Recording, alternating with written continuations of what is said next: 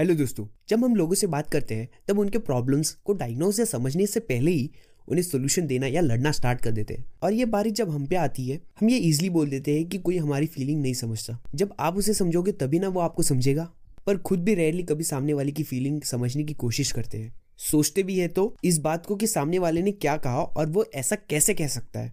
जबकि main question ये होना चाहिए कि उसने ऐसा क्यों कहा और उसकी फीलिंग क्या थी, वो बोलते टाइम सो नेक्स्ट टाइम जब आप किसी से बात करें तो उनकी बात बस रिप्लाई देने के इंटेंट से ना सुने, बल्कि उन्हें समझने की कोशिश करें और सबसे इंपॉर्टेंट सामने वाले को ऐसा फील होने दे कि आप सच में समझते हैं।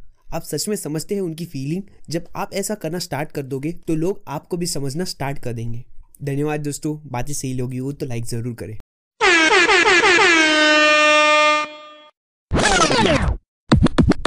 हेलो दोस्तों एक्चुअली हमारी मेंटेलिटी ही ऐसी कुछ बनी है दैट हमें लगता है कि हमारे जीतने के लिए किसी और का हारना ज़रूरी है।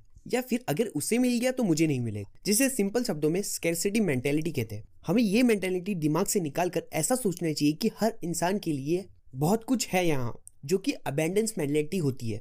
अबेंडेंस मतलब बहुत ज़्यादा। सो अब से कोई भी सिचुएशन में किसी से भी डील करते हो, एक विन विन सिचुएशन क्रिएट करने की ही कोशिश करो, जिससे सबका फ़ायदा हो। अब बोलोगे कि ये विन विन सिचुएशन क्या है? कैसे हम ऐसी विन विन सिचुएशन क्रिएट कर सकते हैं अपने लाइफ में?